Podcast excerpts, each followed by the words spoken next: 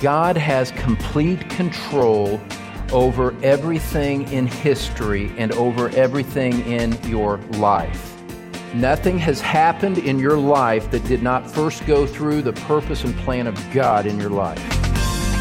Welcome to the Truth Pulpit with Don Green, founding pastor of Truth Community Church in Cincinnati, Ohio. Hi, I'm Bill Wright, and we're continuing our series, Secure in Christ Forever with part two of Don's message, Included in His Will. Last time, Don discussed the prize of our inheritance.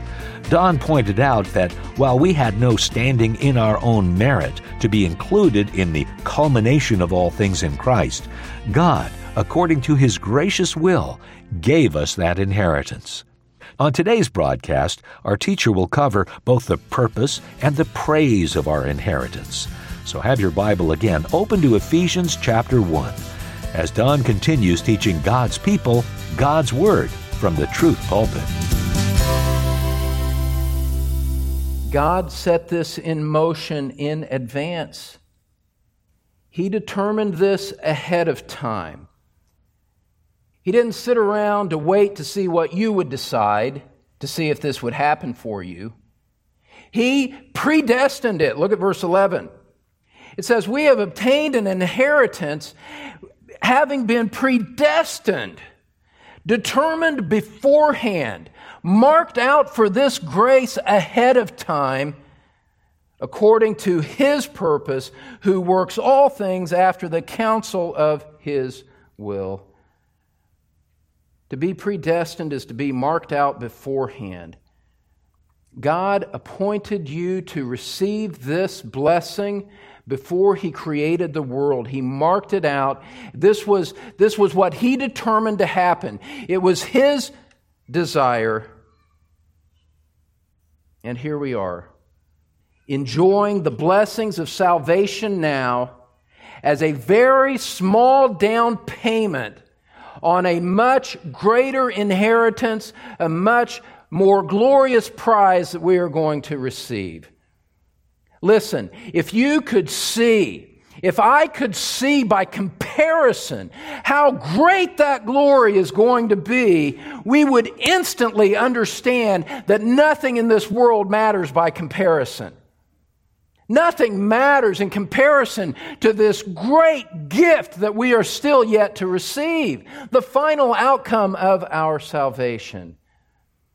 All of our earthly joys and sorrows are going to be completely swallowed up in what is still to come. And if you're a believer in Christ, it belongs to you. It is certainly going to come to pass because God determined it ahead of time. That's the prize. And my friends in Christ, it is supremely important for you to understand why you are in that privileged position. It is of massive significance and consequence for you to grasp something about what underlies this precious future that is ahead of you. And Paul did not leave it open to speculation.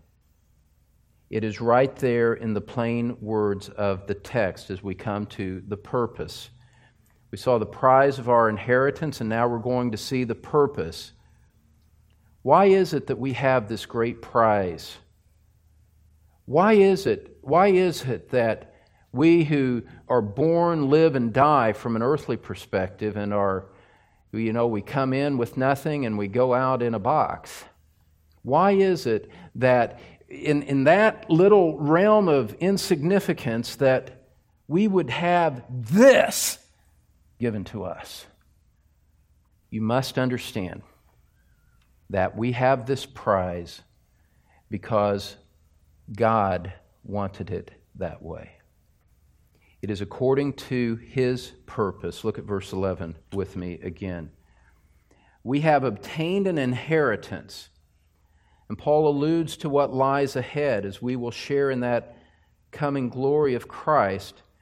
But he, he can't, it's like he can't even stay on point long enough to expound on that, he has to go right back to the throne of God and say why this is. Why do we have this prize? It's because we have been predestined for it. It was determined beforehand. And according to what? According to how good we were? No. According to our choice of Christ? No. You can't, you can't emphasize it enough. This whole passage Ephesians 1 3 to 14 is about the glory of God, to the praise of His glory. There is nothing giving glory to man in this. And so we see that the great prize that belongs to us comes because God appointed it that way. We have been predestined. Look at the words. Let the words speak for themselves untainted by what you may have been taught in the past. We have been predestined according to His purpose, not ours, who works all things after the counsel of His will, not ours. This is God's will, God's purpose, and God gets the glory for it. This verse, 11, is pregnant with significance that the Bible unpacks, if we took the time to interpret it fully, we would go all over the Scripture. This is a verse that is a cornerstone of the doctrine of divine providence. And if you have not heard those messages from our church, I'd encourage you to go to our website and hear them. You need to hear those messages on divine providence, God over all, God over sin, and God over you. This verse just briefly alludes to it when it says, look at it with me, that God works all things after the counsel of his will. All things, beloved. God has complete control over everything in history and over everything in your life. Nothing has happened in your life that did not first go through the purpose and plan of God. The filtering wisdom and marshaling, orchestrating purpose of God in your life. And God, because He has complete control over everything that happens, silently directs human history to achieve His purpose. The Bible repeatedly affirms this sovereignty of God. Let me just give you one verse to write down, a reference you can look up later. Psalm 103, verse 19. The Lord has established his throne in the heavens, and his sovereignty rules over all. Now, listen to me. Here's Paul's argument. Here's his logic in what he is saying. And it's really important for you especially if you come out of a background where you've been taught that you can lose your salvation. It is of supreme importance for you to understand what Paul is saying here and why he says it in the way that he does. He is writing to give glory to God. And he, part of the way that he's giving glory to God is he's pointing to the ultimate climax of history in Christ. And then he goes on, in order to give more glory to God, he says, You have an inheritance by which you will have a portion in that final outcome. You will be under the glorious protective umbrella of Christ, and his glory will be that in which you share and witness.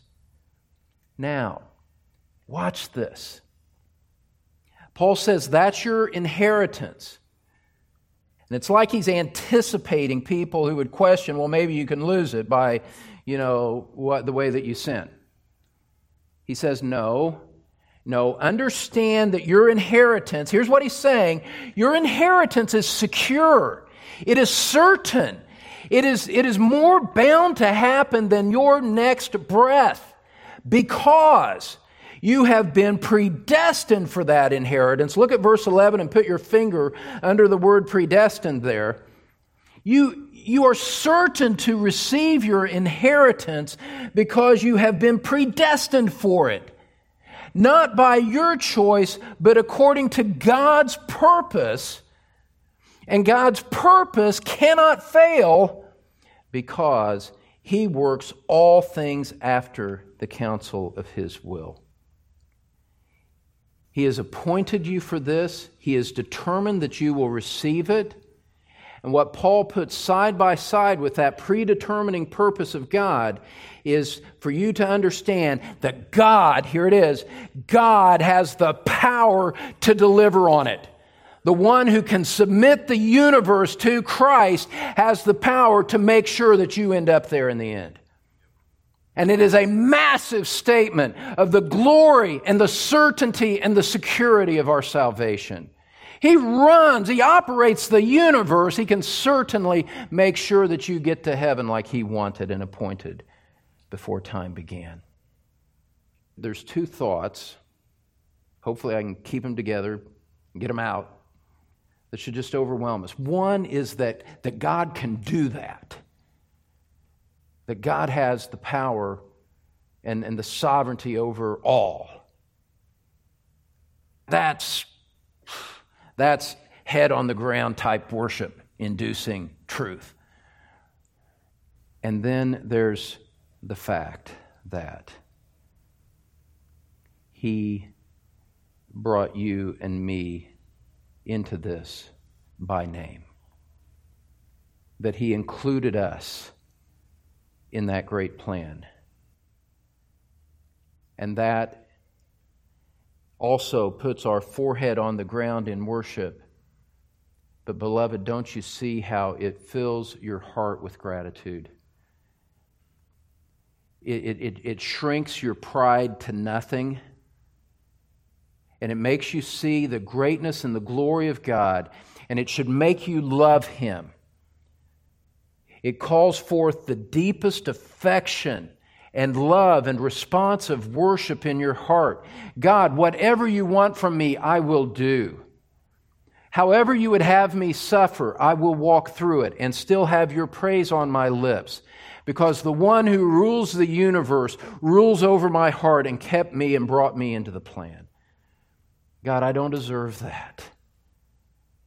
The eternal riches of such glory are totally outside my ability to merit, and yet you have given it to me. You predestined me to receive this, and now you're keeping me so that I'll one day walk into the fullness of it.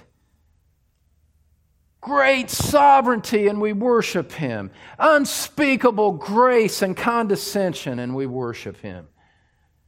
And our hearts are just overwhelmed before, O oh God, our, our hearts are just overwhelmed before the presence of your majesty, the, the greatness of your purpose, and the unspeakable splendor of who you are. See, the Bible is no superficial book. When we gather together as the people of God to worship, we don't do so in a light and fluffy manner. No, you know, what Scripture's talking about are things that belong to a, to a great realm that we should respect and defer and humble ourselves before. Christ, who will receive the worship of the universe, bought us and included us in the plan. I want to stop right here. I don't want to just stop right here. I want to be translated into that realm right now. Because I want to receive the fullness of that final inheritance. And it's just really hard, as much as I love all of you, it's really hard to have my feet still stuck here on this ground under the force of gravity because I can't go there just yet. The glory of that surpasses any human affection or achievement on this world. And we look forward to the inheritance that we are certainly to receive. Charles Hodge, the great 19th century theologian, said this about Ephesians 1:11. And I quote, It is neither by chance nor by our own merit or efforts that we and not others have been highly favored like this. It has been brought about in our lives according to the purpose of God. All we can do is respond and worship. Look at verse 11 with me again. It says that he works all these things out after the counsel of his will. It's a term that refers to God's decisive resolve. God wants it this way. And he is determined to bring it to pass with no obstacles to stand in his way. And what that means is, beloved, is that God's determination, not yours, ensures that the outcome will be what he wants. This will come to pass according to the purpose of God, not the strength of man. The arm of your flesh, the power of your determination and will, will fail you. If we were all honest with each other right now, he'd say, Yeah, I know, it failed me this past week. You see, this is gloriously liberating to understand that the current that is carrying us to heaven is driven by the mighty power of the unconquerable purpose of God, not our fleeting whims and emotions. We can't keep ourselves in this kind of great salvation. It takes the great power of God to keep us. And Scripture says He will, He does, and He's glad to do it. It's what He wants. That's how great our salvation is. That's how great our God, who loved us and gave himself up for us, is. You are on the receiving end of the power and purpose of God in a way that goes beyond anything that you could ask or think. Let's look at a couple of verses to help reinforce this in our minds. Turn over to 2 Timothy for a moment. 2 Timothy chapter 1 verse 9. Now, what I love about this, among many, many other things, is the fact that the clarity of Scripture on this means that God exclusively gets the glory. It preempts any pride on our part. We're just humbled under this truth. Humbled with gratitude and humbled by a sense of undeserving.